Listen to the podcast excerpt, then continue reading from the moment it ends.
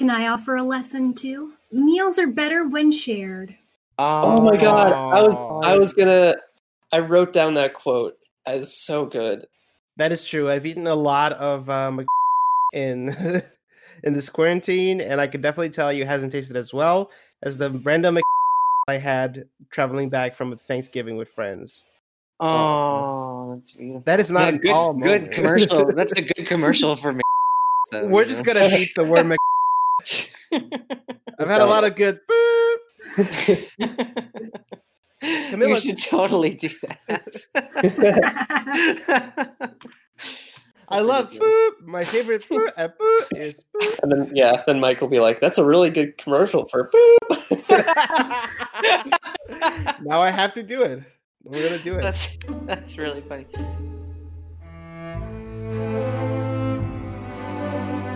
The art of drawing likenesses has been in the Armstrong line for generations. Hello and welcome to Full Metal Analysts, a podcast covering each and every episode of Full Metal Alchemist Brotherhood, hosted by free riders who would absolutely call before asking for maintenance. That's like step number one. I'm Michelle, and with me here, as always, is Arthur. How are you doing, Arthur? Doing okay. And Mike. I'm good too. And today we have a very special guest. She's an artist. You can find her on Instagram and Twitter. Her art has been all over the internet, specifically in the podcast Story Pirates. Please welcome Camilla Franklin. How are you, Camilla? Hi, I'm really happy to be here. That's right. Thanks so much for coming. And as always, we start off by asking our guests, Full Metal Alchemist and you, what's the story? I first was exposed to the series through the manga, which I read probably in middle school. I had a friend who was getting very into manga and anime, and I got sort of lassoed along for the ride.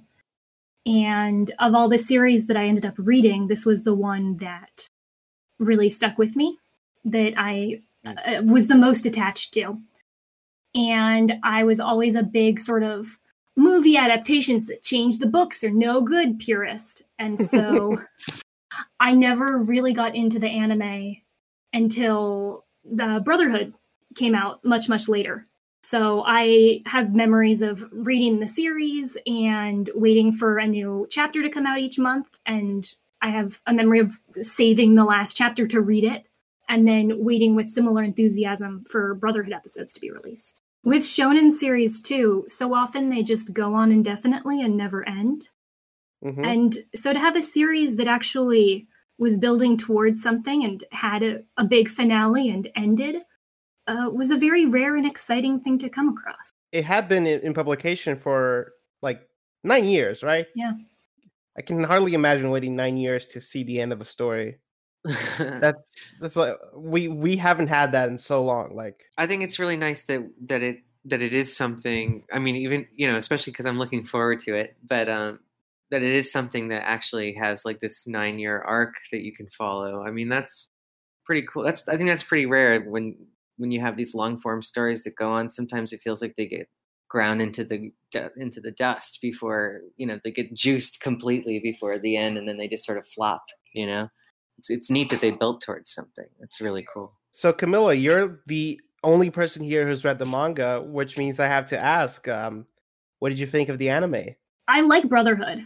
Uh, it it is a really faithful retelling, and so it feels almost it, feels much more like the comic put to animation than Mhm. most adaptations are.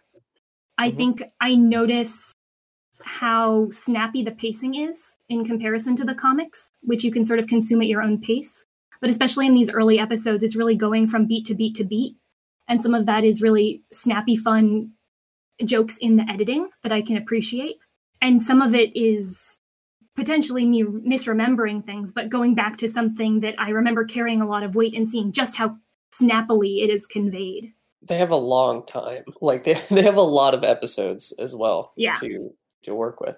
Yeah, and it's pretty amazing how many episodes there are and how uh, concise the storytelling feels within that. There are still intentional moments left to breathe, like a, a lot, a lot of them of characters like looking wistfully out of a train window. so many of those. I just had one last question for you, which is as an illustrator, as an artist, have you ever drawn any of the Full Metal Alchemist characters? Do you have a favorite?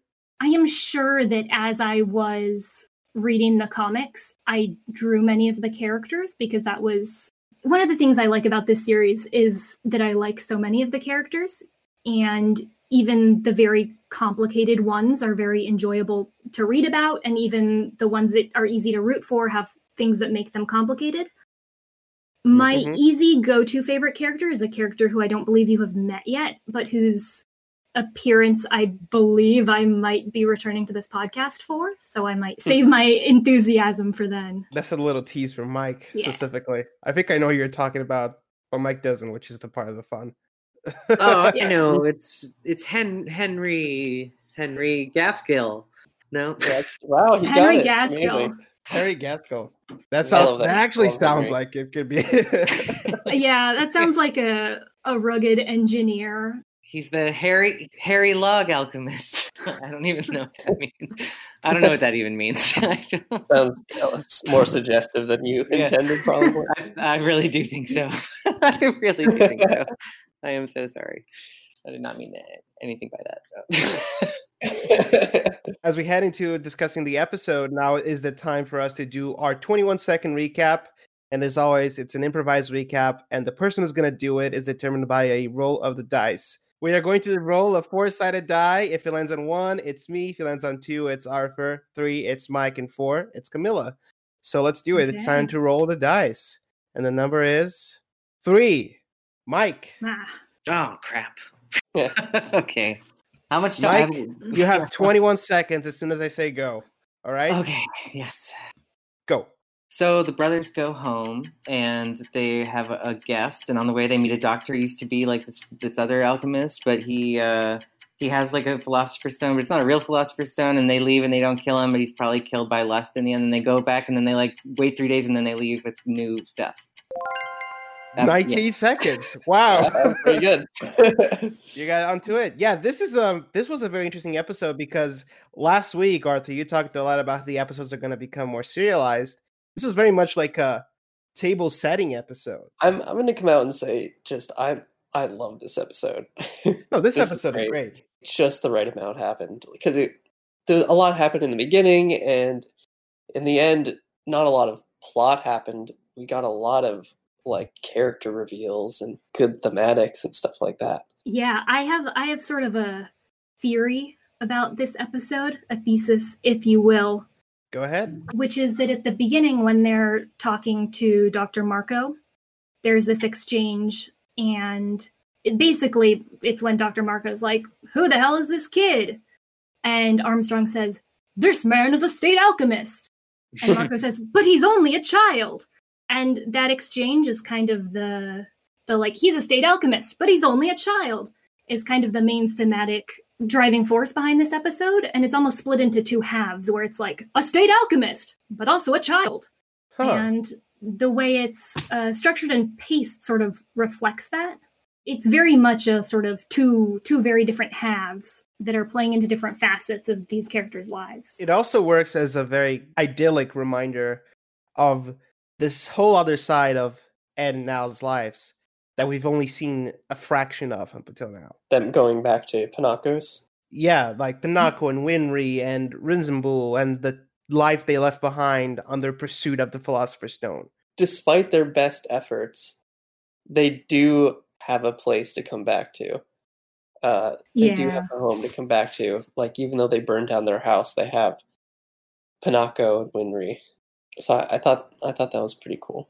yeah and i think the the burning down the house is this tragic metaphor and them trying to give themselves this drive there's this simultaneous relief in having a home and having these people who care about them to come back to and their fear that that will make them complacent or them not wanting to get too comfortable while they're back there visiting Right. and being antsy and wanting to leave I, I love Al telling like Pinako and Winry how grateful he is while Ed is sleeping. yeah Like Ed would never tell them. It, it's just such a he's such a sweet metal metal boy.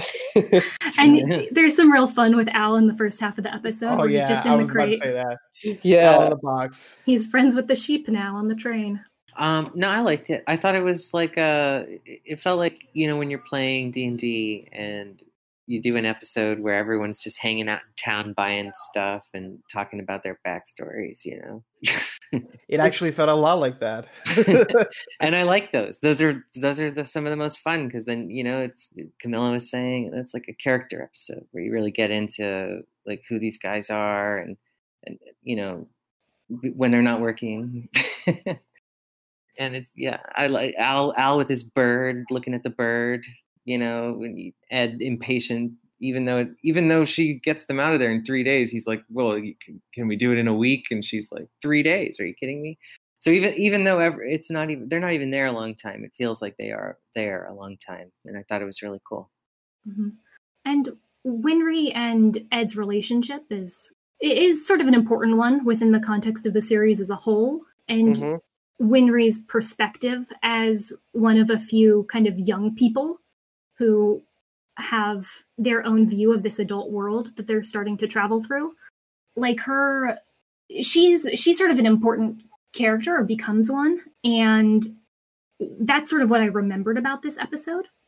And actually watching it, she really doesn't spend that much time with the brothers. She sort of shows up, throws a wrench, and then is like, "Okay, I got to go work." But I have a question about the rules. I'm Let, us poof up the book. sorry to just I'm sorry It's to just throw book. this down. I'm throwing Yeah. this, I'm throwing this out there. I want answers. Earlier, they fix radio. Like two episodes Mm-hmm. ago, they fix a radio with alchemy. They put all the pieces of the radio in the alchemy circle or the transmutation circle, and then flash of light, and the radio's fixed. Why can't they do that with Ed's arm? because, it's Because not that Ed- simple. Well, also Ed needs his arm in order to do alchemy. But can't Oh. someone else do it? Well, Al also lost his other arm. Well, I mean, I feel like the the way they establish it is they can do that to a radio because the radio's mechanics are simple, but they can't do that to the automail because Ed doesn't really know how automails work in the inside. Ah. Mhm. It's also There's- connected to his nerves, so if you Yeah. mess it up, it's it's Oh, yeah. higher stakes. I think.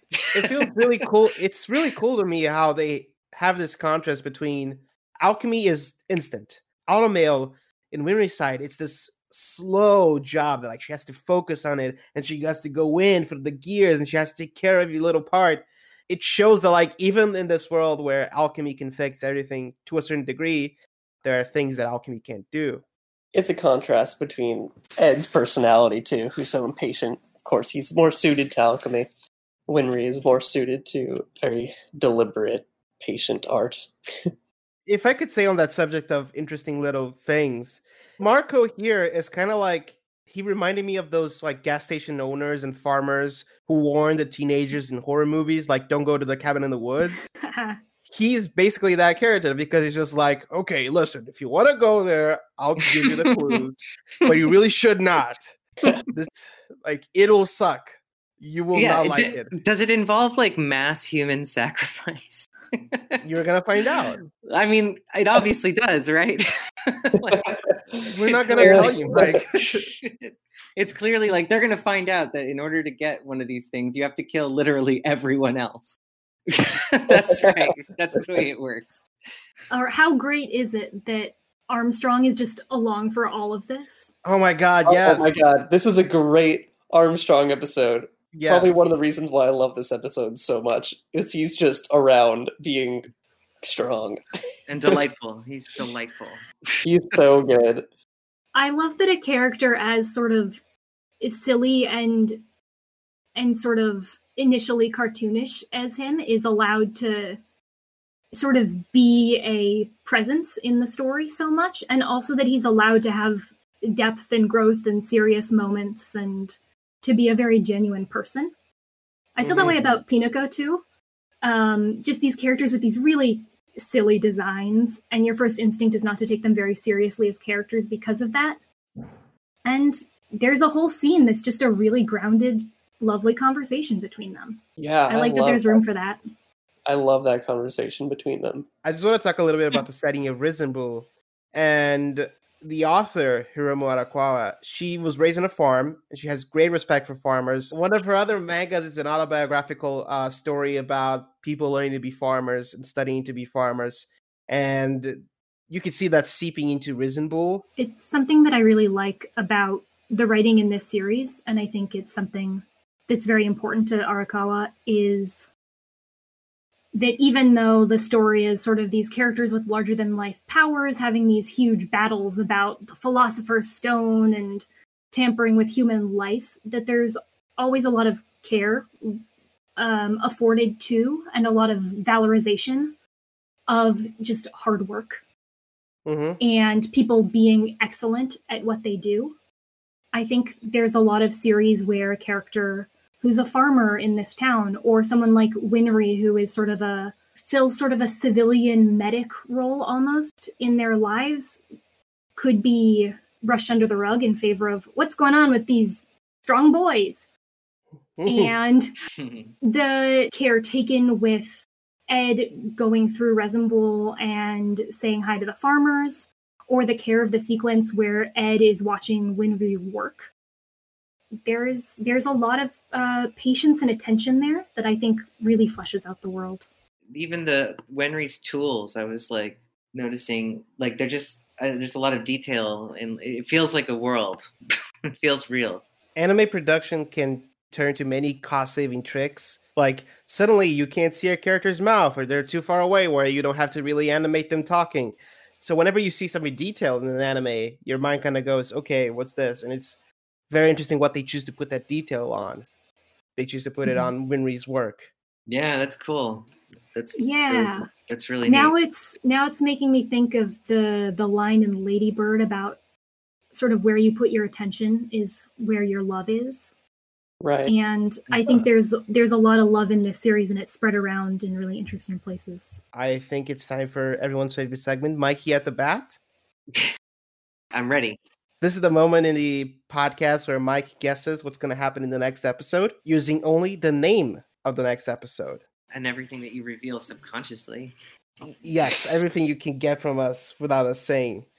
And oh my god, this is going to be okay. Mike, the name of the next episode is Hidden Truths. Mm. What do you think is going to happen? Well, I think Hidden Truths is all about finding truths that are not easy to find. Hidden truths. And I think that they're going to go to the library in Central and they're going to look for the, this book in the library and they're going to basically look at every single book and it's not going to be the book they wanted. And somehow at the end, they will find that the book or whatever it is is is is hidden in plain sight this whole time. That's what I think. That's my that's my prediction. We have to uh, put some limitations in what we consider to be right.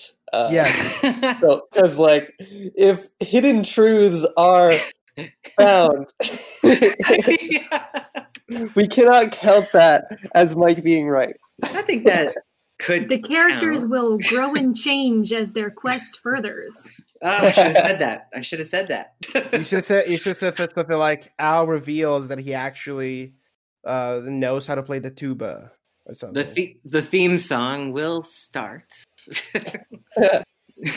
But will it end? All right, so now it's time for us to give this episode our grades. Um, I'm gonna go ahead and give this episode a four. I've been giving solid fours. I think these episodes have been really solid, and this one was equally solid. It was equally fun. Uh, but thinking of what Mike said, that like a five star episode is a rarity, I'm gonna hold back my five and give this a four. Gonna give mine a four and a half.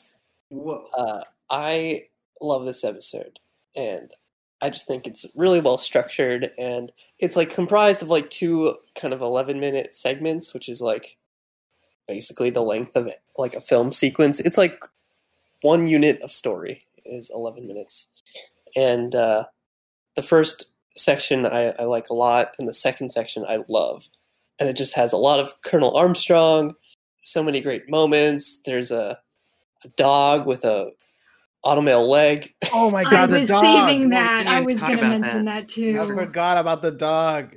Yeah, I wrote down so here Rockbell Family Dog is a great dog. Yes. It's such a great dog, and that is enough to bump it up at least like a full half star. uh, so that's that's my rating. I let's see. It's interesting because I've gone back and watched some episodes, but not not as many in the grand scheme of things. And so I would probably give it four stars. I I really like what's going on in this episode. I think I generally agree with Arthur that the first half has some good stuff and the second half is really really special. I love what it's setting up. I think it's a little bit too disjointed and lack sort of the payoff that I would want an episode I gave five stars to to have. That's a But I fair- really like what's going on.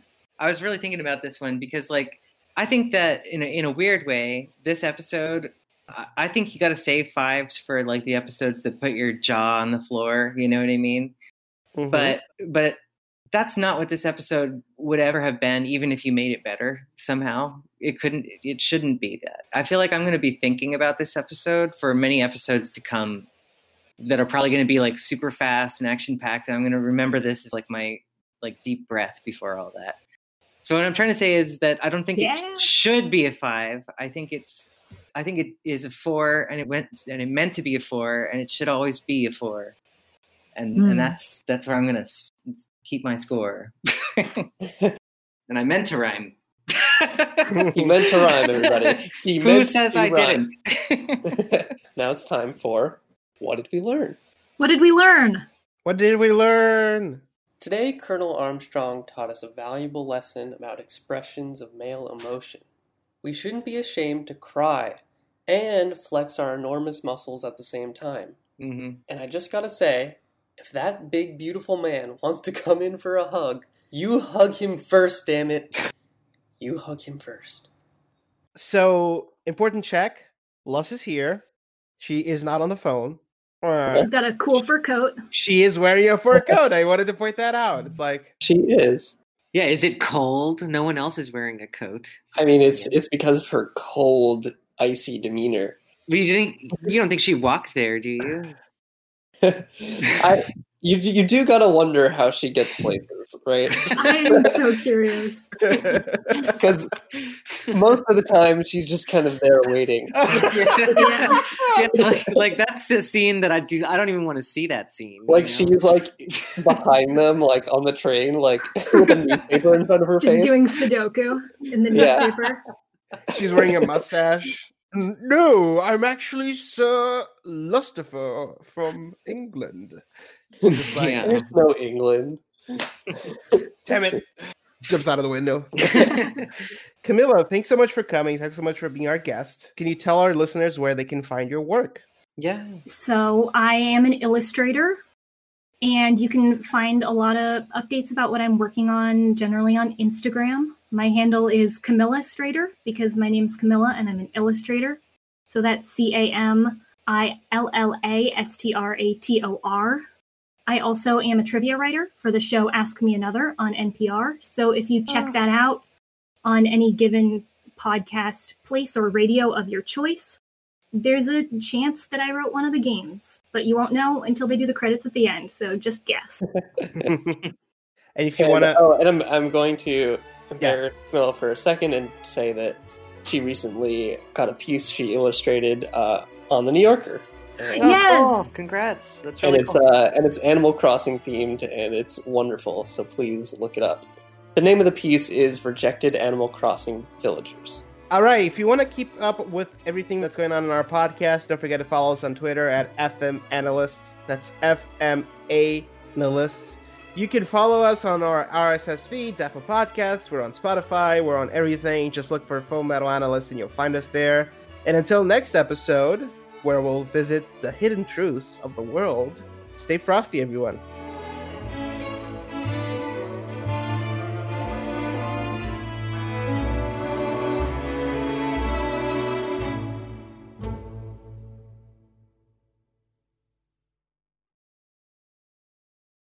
Can you just say it for me to make it better on the edit? Can you say the name of the piece is oh, rejected, and then you're gonna see in the episode, it's gonna seem like Arthur just said that spontaneously. Then in that case, give give me a redo on Harry Log Alchemist. Jesus Christ. I thought you were gonna take the McDonald's bit and put that in the front for. yeah. Oh yeah. Just do, just save me from that. I'm. I'm gonna, I'm gonna definitely do that. like, like, let me think of something right now. You can use. Nope, too late. No, wait. You can. The- You can follow. You can't think of a goddamn thing. It's so crazy. The spinning ice alchemist. the skidding ice alchemist. I'm can sorry, follow- it's really dumb. It's okay. It's okay. It's okay. The See you droopy, the droopy puddle alchemist. No, stop, stop. what is a droopy puddle alchemist? The indoor plant alchemist. Yeah, yeah. I need him. The air conditioning alchemist. My plant is wilting. The sourdough starter alchemist. oh, yeah. oh, Oh, yeah. that's this But is he- quarantine alchemy. But he just makes sourdough stars. So he actually doesn't make sourdough. He just makes starters. Just starters. Right. No. then you need the 350 degree oven alchemist. The sea monkey alchemist. He, he can start sea monkeys without having to mail in sea monkey tickets. Now that's a gift. The hell is a sea monkey? Oh, my Oh. god, it's the worst. I don't. I I'm see. I was going to this- start to try to answer that, but I realized I don't know. yeah, Okay. they're little. They're little See- brine shrimp, right? yeah, sea monkeys are brine shrimp, and you'd get you'd get a kit, uh, and they were actually